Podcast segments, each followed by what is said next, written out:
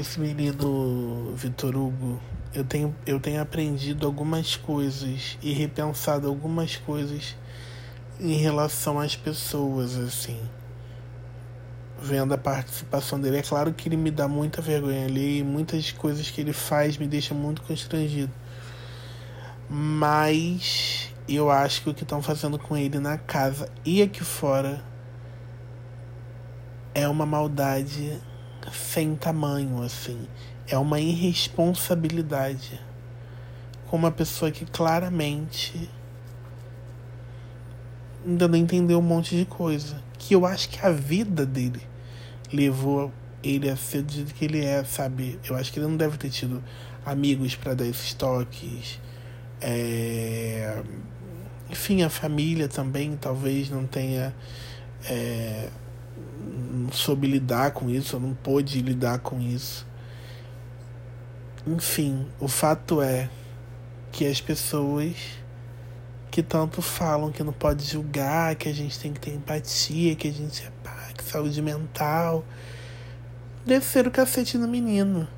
Parece que pensaram assim, tipo, ah, ele se colocou lá, então vamos julgar. O Big Brother tem um pouco isso.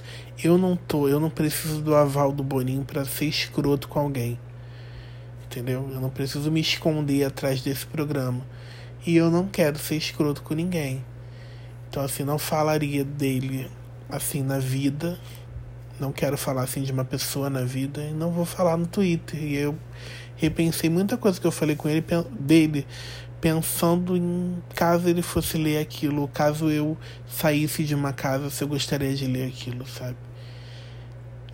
E desde o começo que tinha essa esse, esse, essa onda da sensatez, eu tenho dificuldade pra gente muito sensata, sempre tive, porque eu acho que não é, porque não tem como ser. E o problema não é você ser sensato ou você buscar ser sensato. O problema é você vender a sua... É vender isso, assim. Vender a empatia. E eu comecei a perceber que eles não tinham empatia com o Hugo, o Vitor Hugo, desde sempre.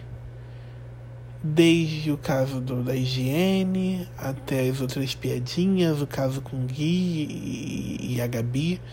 As pessoas que estavam ali, que falam de empatia, que falam de saúde mental, que falam de acolhimento, elas resolveram fazer chacota dele. Por algum motivo, ele não entrou na empatia delas, não, filho. E aí que eu fico pensando que é muito mole ter empatia com quem a gente gosta.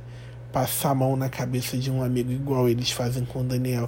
Agora, você se comprometer a olhar para uma outra pessoa que é chata, que te cansa, que, que sabe, que é, te deixa exausto, e tentar fazer com que aquela pessoa mude a vida daquela pessoa, né? Mude, consiga fazer com que aquela pessoa repense, que aquela pessoa melhore, que aquela pessoa é, te ensine também, é um movimento muito complicado. E elas não fizeram isso, elas não tiveram esse... esse, esse de fato, esse, essa intenção, né? Essa responsabilidade que elas tanto venderam dentro do programa. E as pessoas aqui fora, muito menos. Eu vi artistas é, que falam de saúde mental, que falam de respeito, que falam de racismo, que falam de não sei o que, de não sei o que lá, falando, fazendo piada com o menino, fazendo piada com, com o fato dele ser... Do, enfim, com as maluquices lá que ele criou dentro do programa. É, cara, esquisito, né? Eu acho muito esquisito. Eu acho muito esquisito. E morro de pena. Eu acho que realmente amanhã ele sai escorraçado, como diria Ana Paula.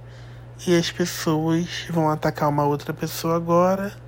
E ele vai ter que lidar com isso, não sei como, não sei quem são os amigos dele, não sei como é que é a família dele. Eu fico assim, eu fico mal pensando nisso. Eu fico pensando, meu Deus do céu, se fosse eu saindo e encontrasse esse ódio todo, sabe? Eu acredito que provavelmente ele vai se sentir na escola, porque eu acho que bem provável ele passou por isso na escola.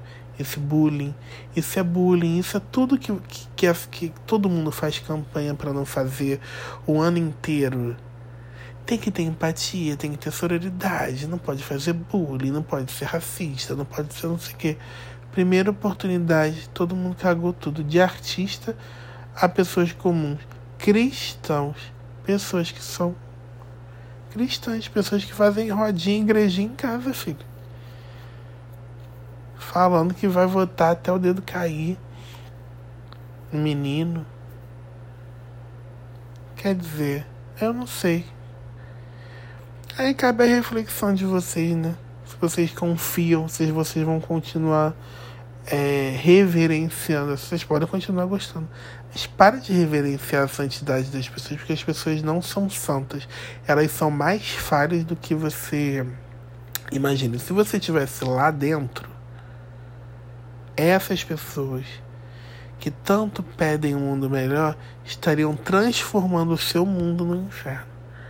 Então, assim, cabe a reflexão, eu acho.